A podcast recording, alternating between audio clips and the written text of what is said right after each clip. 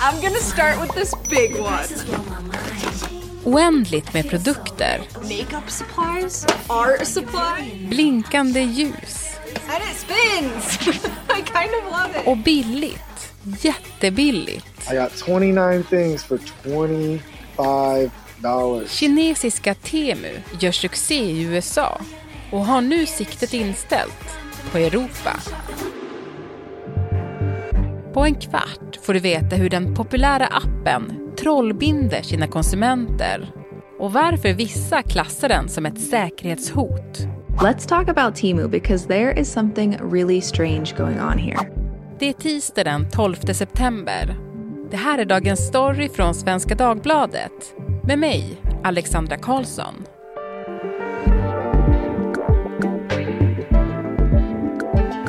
Gäst idag är Sara Brännström, reporter på SvD Näringsliv. Du Sara, eh, plötsligt var den överallt i mina flöden. Med reklam för sjuka och lite mindre sjuka varor. Vad hände? appen Temo är här. Ja, De har satsat enorma summor pengar på marknadsföring. De är i alla sociala medier. I din App Store eller Google Play beroende på man har, vilken telefon man har. Och de har också lyckats hamna i topp i Sverige. Men de började sin resa i USA. Där satte de in otroligt mycket pengar på att finnas i det här Super Bowl och hade någon 30 sekunders reklamfilm som de la 14 miljoner dollar på. mm. och det är ju liksom Super Bowl, alla amerikaner kollar Mm. på det. Exakt. Men, men, men om vi skulle stanna i själva, liksom, när man väl är inne i Temus värld, för det är ju väldigt speciell shoppingupplevelse ändå Mm. får man väl säga. Gamification använder man som term för att förklara hur man sätter dit eh, kasinohjul eller eh, i Temu så har man en fishing game eller fiskspel. Man ska mata fiskar och så får man poäng och så ska man använda poängen till att handla för och så här. Man ska liksom underhållas när man är på sajten och, och fastna där. Det används eh, ofta i Kina och det är väl inte lika utbrett här men även Shein som kommer från Kina som har tagits in i väst har ju också det här rabatter och blinkande små spel eller sätt att få kunden att trycka på köp. Mm. Ja men precis, och det är också så här nedräkningar, att så här, nu är det fem timmar kvar på just det här erbjudandet. Exakt. Och de jobbar ju också, berättade du för mig, eh, mycket med att använda sig av influencers. Och det är ju liksom inget ovanligt, det gör väl i princip alla företag idag. Mm. Men här är det liksom inte så stora influencers. Vem som helst kan nästan bli en influencer för Temu. Ja, och det är ju ett sätt som också Shein har använt sig av att man kan bli en Shein gal som de marknadsför sig med att det behövs inte så många följare. Temu har någon gräns på att du ska ha 300 följare för att kunna få lite varor eller få lite rabatter, köpa lite saker för att visa upp saker. Och det, om man tittar också i sociala medier, oavsett om du är på TikTok eller Youtube, så kan du hitta de här filmerna med människor som gör så kallade hauls. This next product I am so excited for. It is only $9.48, or that's what I paid. Plus, you would get 30% off, and you may even find it for a better deal. De packar upp varor och provar och visar vad de har köpt och berättar hur billigt det var. Och sen finns det också en annan grupp människor som pratar om Temu och de är mycket mer kritiska och har kanske en del konspirationsteorier eller förklarar liksom hur dålig kvalitet det är eller hur lurade människor är. Mm. Vi ska gå in på eh, de här som är lite mer kritiska om en liten stund och som ser det här lite kanske som ett säkerhetshot. Men jag tänkte först att vi bara skulle stanna i att du sa till oss innan, när vi pratade inför det här programmet, att du alltid går så all in research inför att du ska skriva något. Så nu ska vi testa dig på Temu. Okej. Och eh, det kommer gå till så här att det blir ett litet quiz med frågan om det här är något som finns att köpa på Temu eller om det är någonting som producent Moa bara hittat på. Okej. Är du redo? Yes. Gangsterrap-outfit till hund. Ah, säkert. Köksknivsformade hårspännen i naturlig storlek. Ja, varför inte? Grills. Guldsmycken som du sätter på tänderna med religiösa motiv. Why not? Små färgglada västar till hönor. Ja, det finns nämligen marsvinstofflor så att, eh, det skulle kunna finnas då till hönor också. En hopfällbar toalett. Ja, kanske. En airpod-formad haschpipa. Eh, ja, vad ska man säga? Sovmask till katt. Kanske det. Hörru, du, du, har, du ljuger inte Sara, för du hade helt rätt. Allt det här finns på Temu.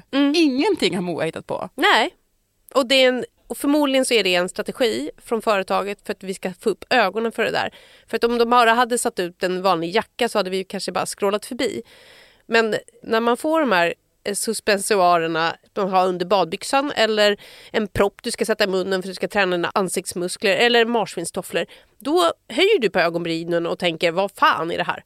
Och det är nog deras strategi. För när du väl är inne i appen eller på sajten och söker runt då ser du att de har alla möjliga kategorier. Alltså det finns varor inom allt och väldigt normala köksknivar och normala kläder och eh, normala pyssel och leksaker. Allt möjligt som finns. Jag ska säga dig Sara, att jag tappade hakan lite grann eh, igår när jag var inne för att kolla och såg priserna. Det fanns till exempel då 12 par örhängen för 30 kronor med gratis frakt och retur om man inte vill ha dem. Eller tusen sådana här små hårtofsar som jag har i håret nu, 14 kronor. Hur kan det vara så billigt? Ja, det är många som funderar över det där. Det finns säkert flera förklaringar. En del är ju att de jobbar på sitt speciella sätt genom att de har samäger lager, de pressar priser. Sen finns det också misstankar om att det kan finnas tvångsarbete. Att människor då som jobbar i de här fabrikerna som säljer de här varorna inte får speciellt bra betalt.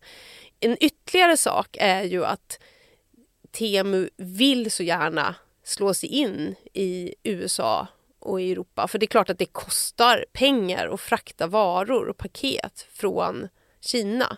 Men de vill slå sig in, de vill ta marknadsandel för att sen kunna höja priser eller låta oss betala för frakten när vi redan börjar gilla dem. Så det kan vara så att det här är en instegsprissättning så att säga. Mm. Temu har ju blivit jättestora i USA och nu är ju siktet inställt på Europa. Det är därför vi får upp allt det här nu då i våra flöden. Mm. Alltså vad är deras mål? Ja, allting började med det som heter Pindodo.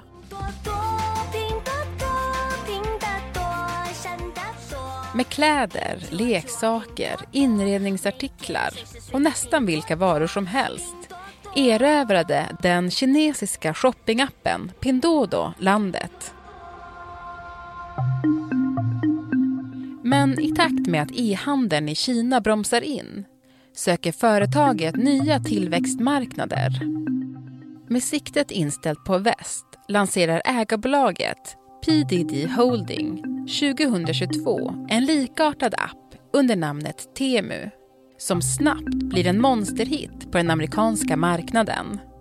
Det har ju inte varit så lätt för kinesiska bolag. Vi har redan sett hur många stater vill förbjuda TikTok och vi har haft en diskussion som är ganska långtgående både i Europa och i USA. Och det är säkert därför man har valt att ha ett eget varumärke och ett eget namn. Och de säger ju inte heller till mig själva att de är kinesiska. Det står att bolaget är startat i USA och det är ju, stämmer ju säkert men det är ju ägarbilden och systerbolaget som är själva grejen som vi förstår. Också att de har alla de här kinesiska produkterna från kinesiska fabriker. Men snart kommer ett avslöjande som får kritikerna att vakna. One of China's most popular shopping apps is under fire as cybersecurity experts have identified the presence of malware that exploited vulnerabilities on users' phones. Och här blir det lite komplicerat. Så häng med nu. Ni minns väl Pindodo, alltså shoppingappen i Kina? Den anklagas för att spionera på sina användare. Enligt säkerhetsexperter kan den utöver att spåra aktivitet mellan appar läsa privata meddelanden och ändra telefonens säkerhetsinställningar. Malware is short for malicious software, and CNN has spoken to an array of cybersecurity experts who say that they have identified malware in versions of Pinduoduo. Och eftersom Temu har samma kinesiska ägare riktas misstankarna även mot dem. Man är väldigt misstänksam och är lite rädd att den här bara skrapar våra användardata och samlar data och data är guldet liksom. Mm, för då är liksom eh, misstänksamheten den här då att eh, det man som konsument betalar med är sin data mm. och att den då är så mycket värd för Kina att Temu till exempel då till och med kan gå med förlust. Eller vad är liksom... Ja, det, det kanske man ska säga att det, det, är väl de som konspirerar kring det. Att det finns människor som pratar om det här. Men om det är så, det vet vi ju inte riktigt. Men då är frågan så här, var får man de här pengarna ifrån då? Ja, Pinduoduo är ju en framgångssaga i Kina och eh, PDD Holdings är ju börsnoterad eh, jätte som äger andra bolag. Så här finns riskkapital, men exakt hur finansieringen ser ut vet vi inte riktigt. Jag har skickat frågor till Temu men inte fått några svar.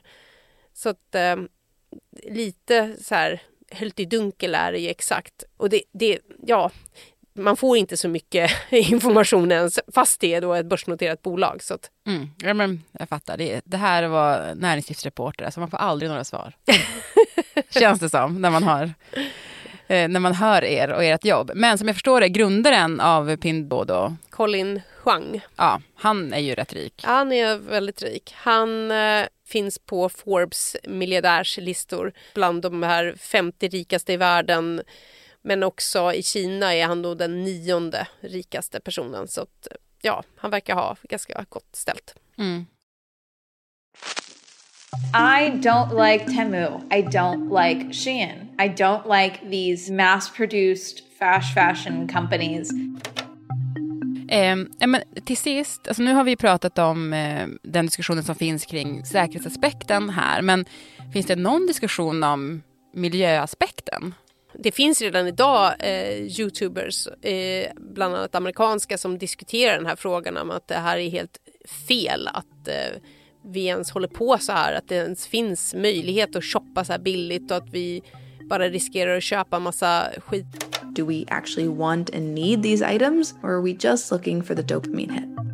Det finns en del av experter jag har pratat med som också är liksom kritisk mot hur den här typen av företag ens får finnas här i Europa och att man inte vet heller när det gäller kemikalier eller den typen av liksom säkerhetsaspekter när det gäller konsumentvaror, alltså elsäkerhet eller kemikalier i kläder eller leksaker. Det finns ju människor som har en medvetenhet om det. Sen hur väl spritt det blir i befolkningen, det är ju svårt att säga om, men det kommer säkert det finns, ju många, det finns ju ett engagemang i den här frågan och det finns ju grupper förstås som säkert kommer att reagera om det här växer. Mm. Ja, men nu är Temu i sin linda här i Sverige, känns det ju som.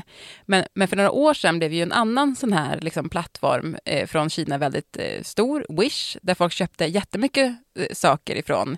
Vilket ju gjorde att man införde en avgift, eller hur var det? Påminn oss. Alltså, vi hade en enormt inflöde av paket från Kina och det var ofta Wish som människor handlade ifrån, för den blev väldigt, väldigt snabbt populär till slut så bestämde man att man skulle lägga en avgift på varor som köptes från länder utanför EU för att det inte var hållbart med den här mängden försändelser. Mm. Så att om du köpte de här tusen hårsnoddarna för 14 kronor? Avgiften var mångdubbelt större och eh, då blev det inte så lönsamt att köpa heller. Mm.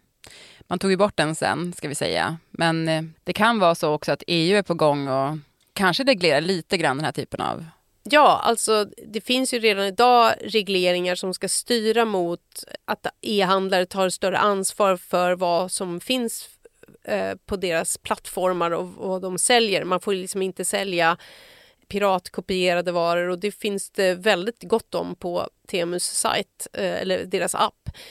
Men eh, om EU lyckas göra några regleringar är också svårt att veta eftersom det beror ju också på varifrån Temu skickar sina varor. Det finns de som misstänker att Temu ändå bygger lager i Europa och eh, om de har ett lager i Belgien så kommer kanske EU-regleringar inte hjälpa riktigt för att då är det inte heller en vara från Kina eller om man försöker reglera att varor som kommer från Kina ska ha en, eller från utanför Europa ska ha särskilda eh, regler. Så det där, det återstår ju att se var vi landar.